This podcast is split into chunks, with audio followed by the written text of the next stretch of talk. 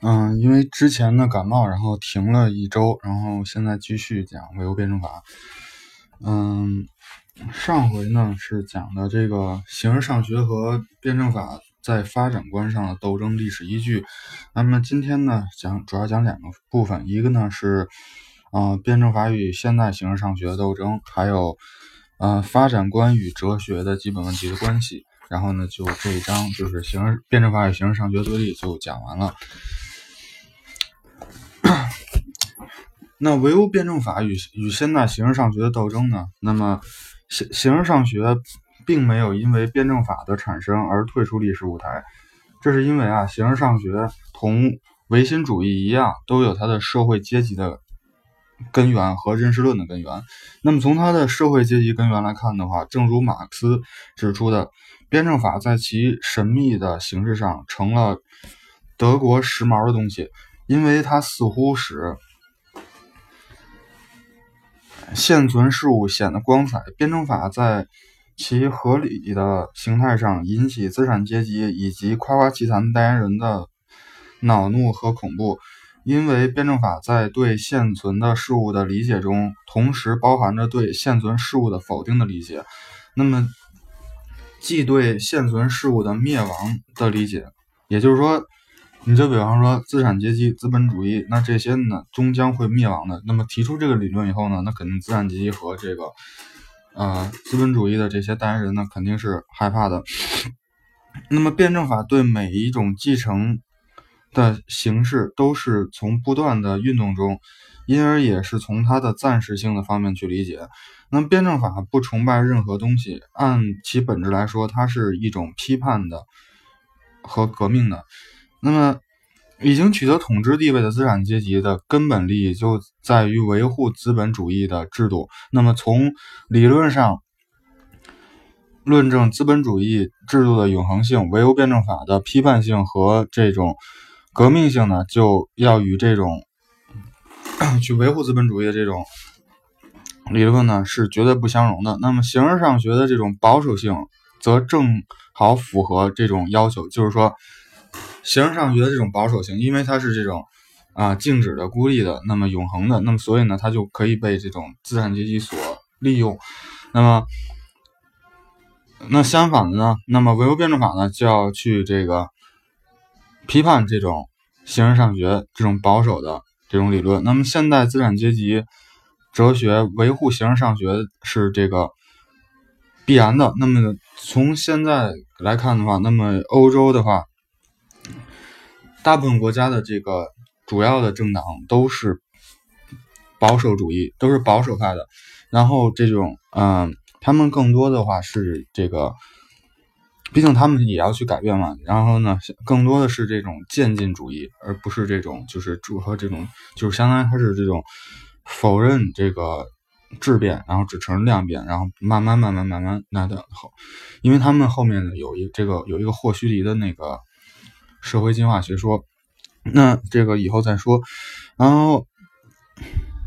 那么现在资产阶级哲学流派繁分，那么涉及的领域也非常广，并不是近代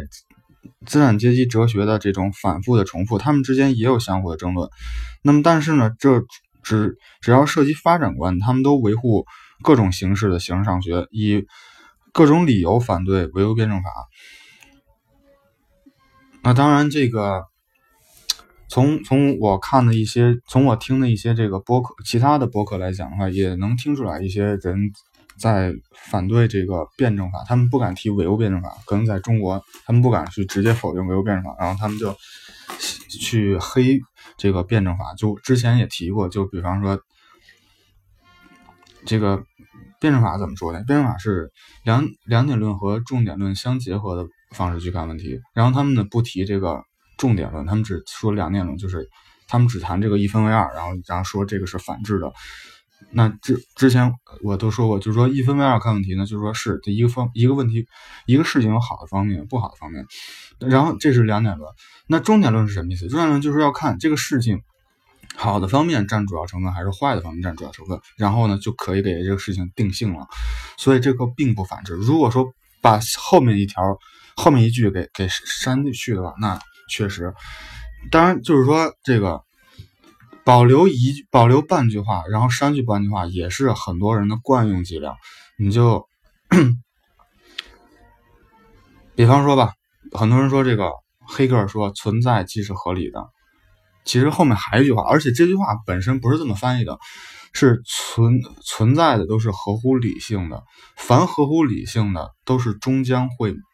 灭亡的。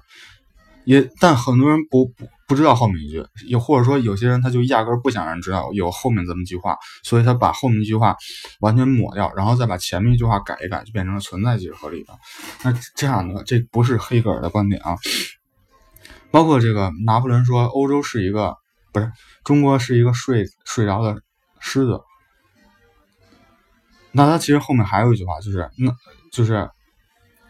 他醒来以后将会这个怎么着？后就是醒来以后将会怎么着？这个那个原话我忘了，但后面还有一句话，最后一句话是：那么我们不应该让他醒来。就是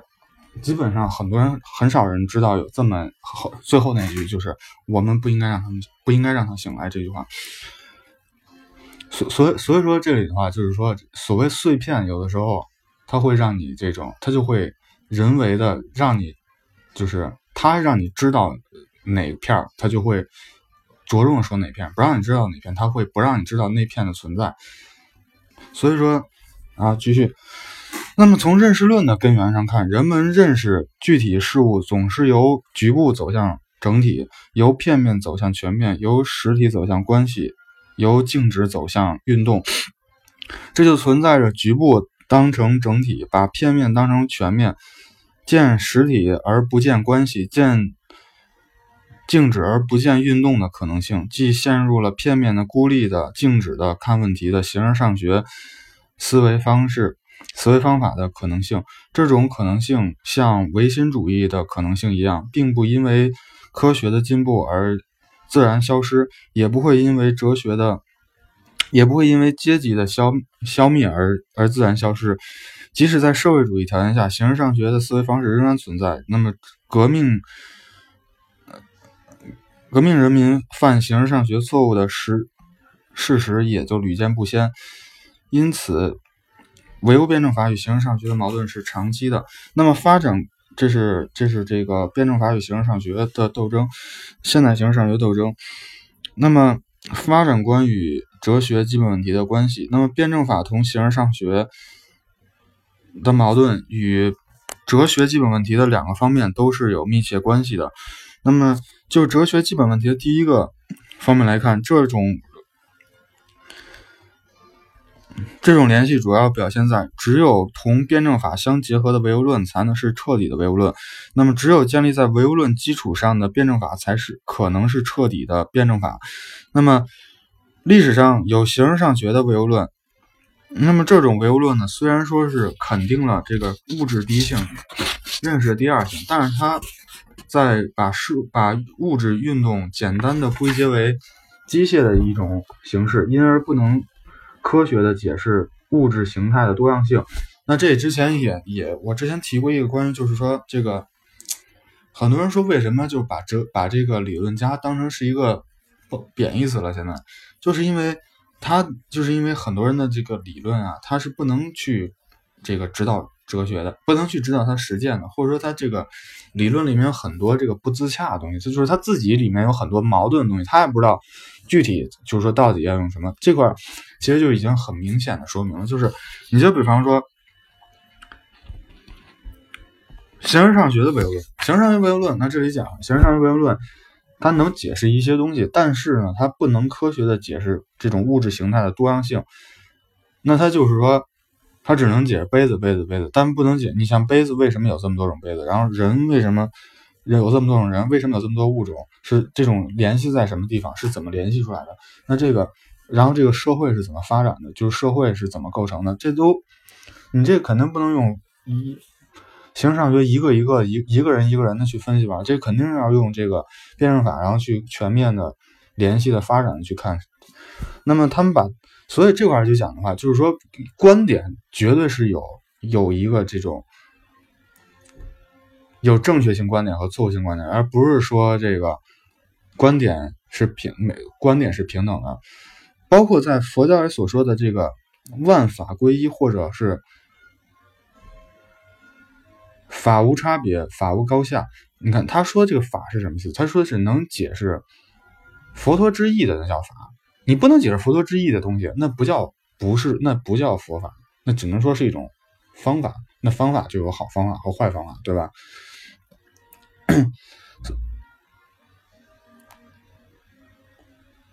那么继续，那么他呢，就是形而上学把自然界理解理解成一种一成不变的事物的总和，因而无法科学的解释太阳系、地球、有机界以及人类自身的这种这种认识的起源的问题。那么他不了解事物内部的矛盾性，不能正确的解释物质运物质自己运动的这个源泉的问题，而不得不把物质的运动归结为一种外部的力量的推动。那么这些弱点呢，使形而上学的唯物论呢，就是很有可能就就坚持不了那个唯物论。你看这个物质运动的原因结归结为外部力量的推动，那这个就很容易归就是一会儿就变到唯心论去了，和这个宗教就。就就就是就是说，就之后就就卖到宗教那里面去了。那么至于在解释社会现象时呢，形而上学的唯物论呢，由于没有辩证法的观点，不了解人类社会这种物质运动形式的特殊性，更是完全的违背叛了唯物论的原则，陷入了唯心论，那就是这个唯心史观。那么可见呢，如果不是采取辩证法的发展观，而是采取形式上学的发展观呢？要把唯物论的原则坚持到底是不可能的。那历史上也有唯心论的辩证法，比方说黑格尔的辩证法。黑格尔是坚持觉得反对形而上学而主张辩证法的，但是呢，由于他的唯心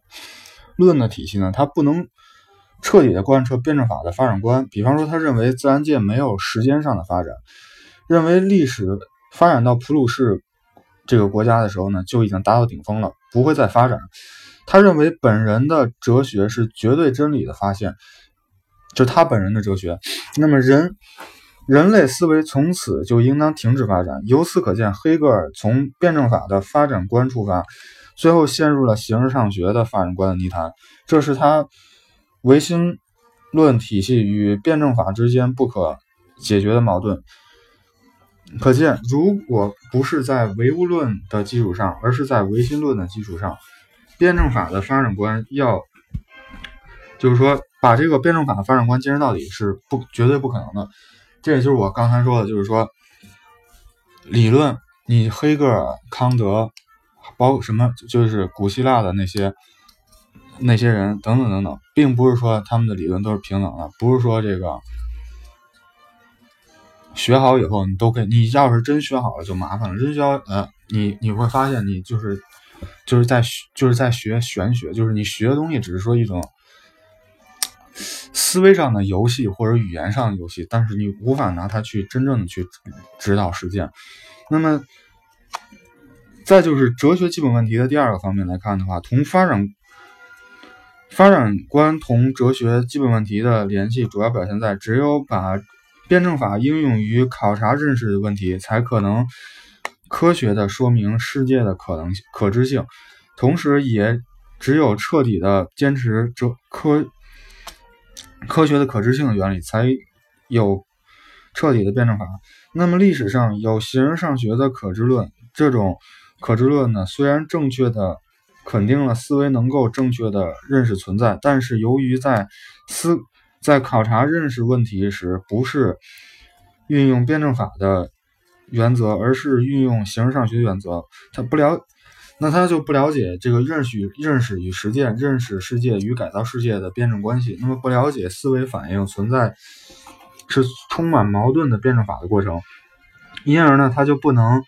说明思维是如何反应存在的，不能科学的论证。世界的可知性原理不能有效的驳倒不可知论的攻击，那么这表明呢，没有彻底的辩证法的发展观，要科学的回答哲学基本问题的第二方面也是不可能的。那么历史上也有一些这样的人，那么即使他们还基本上是辩证法的唯物论。但是呢，由于世界可知性问题上发发生了一些混乱和动摇，也也不仅没有把唯物论坚持到底，而且没有把辩证法坚持到底。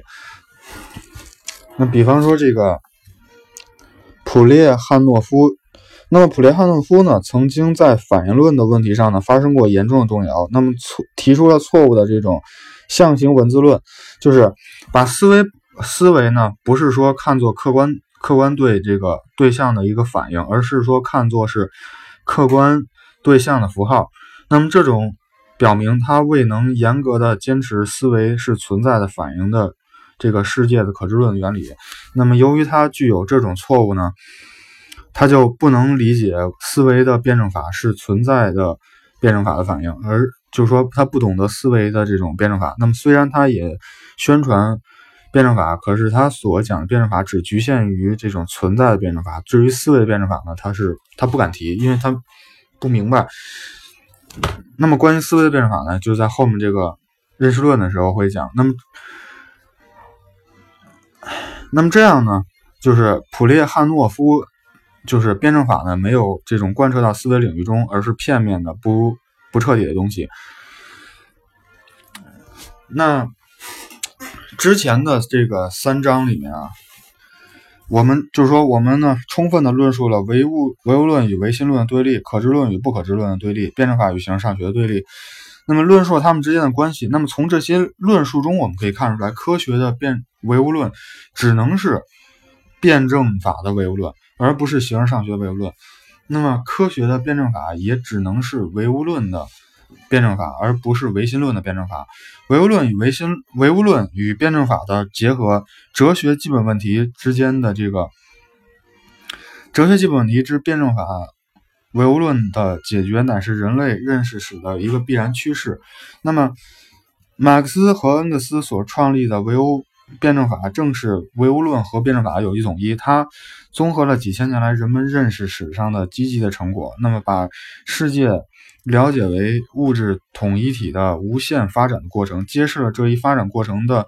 辩证规律，以辩证规律及其在认识领域中的表现形式。这就是彻底克服了一切唯心论、不可知论和形而上学的错误，为无产阶级和一切革命人民提供了一个彻底的、完整的科学的这个世界观。嗯。那么这块呢，就是第三章。那么在第四章的时候呢，就开始越来越像这个哲学了，而不是这个去论述一些历史啊，论述一些这个斗争方面的东西了。那么后面呢，也会有越来越多的这个我的这个讲解在里面。那么就也就是说，后面这种读书的这种感觉会越来的越大。好，今天先到这里，谢谢大家。嗯，还有一点就是，希望大家可以去关注颐和学社的这个公众号。嗯。